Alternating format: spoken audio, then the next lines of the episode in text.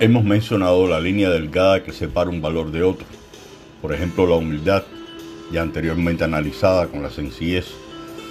Una persona sencilla respeta a los demás por encima de todo, no se siente superior en ningún aspecto respecto al resto, no menosprecia a los demás, no tiene afán por destacar ni por presumir y no necesita sentirse admirada.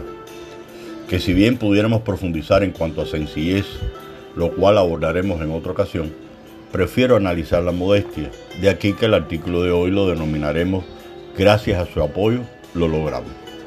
Una anécdota sobre la cual formé parte es la siguiente. Nos preparábamos para una evaluación institucional en la parte académica donde se ponía en tela de juicio cómo trabajábamos en función de una serie de parámetros e indicadores.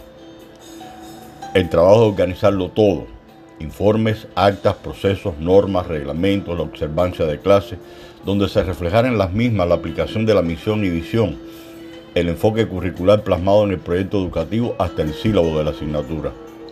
Implicaba un trabajo serio, muy serio, más cuando los equipos de trabajo a nivel de unidades era bien reducido y por ende imposible de lograrlo en el horario de trabajo normado. Por iniciativa en su momento de la administración, recibimos una llamada telefónica a la persona que ocupaba dicha gerencia.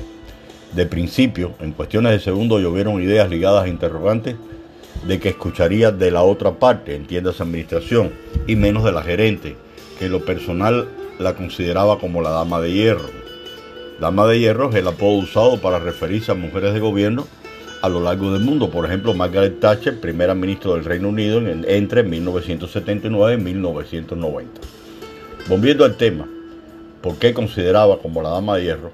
Ante cualidades como parca, entiéndase, escasa o moderada en el uso o concesión de las cosas, muy exigente, de respeto, de pocas palabras, acertada en sus decisiones, líder.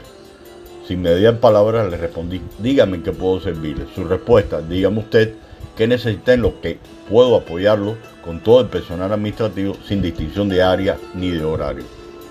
Mi primera reacción fue quedar mudo. En fracciones de segundo sufrí una catarsis emocional, entiéndase experiencia purificadora de las emociones humanas, y de la misma afloraron un sinnúmero de ideas o propuestas, como podían ser los murales, el ordenamiento de los locales en cuanto a la información detallada por plantas o pisos, edificios, etcétera, etcétera. Respuesta, cuente con ellos. Por favor, mándeme un correo para que quede plasmado en qué podemos o debemos apoyarlo y verificar su cumplimiento. Gracias. Tras la inspección, el resultado fue mejor que lo que esperábamos. Nos reunieron para notificarnos los mismos estando presentes esencialmente el personal docente administrativo y dentro de los directivos la gerente administrativa y parte de su equipo en el auditorio.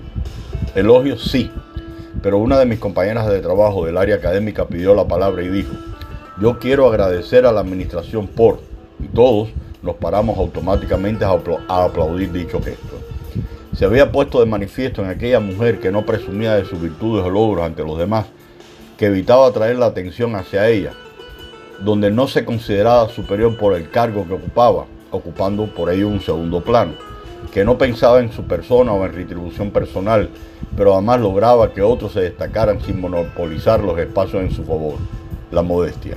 Cuando se es modesto, el prójimo se siente apoyado, la cual brinda confianza, todo lo contrario cuando las personas son egoístas, prepotentes y pedantes.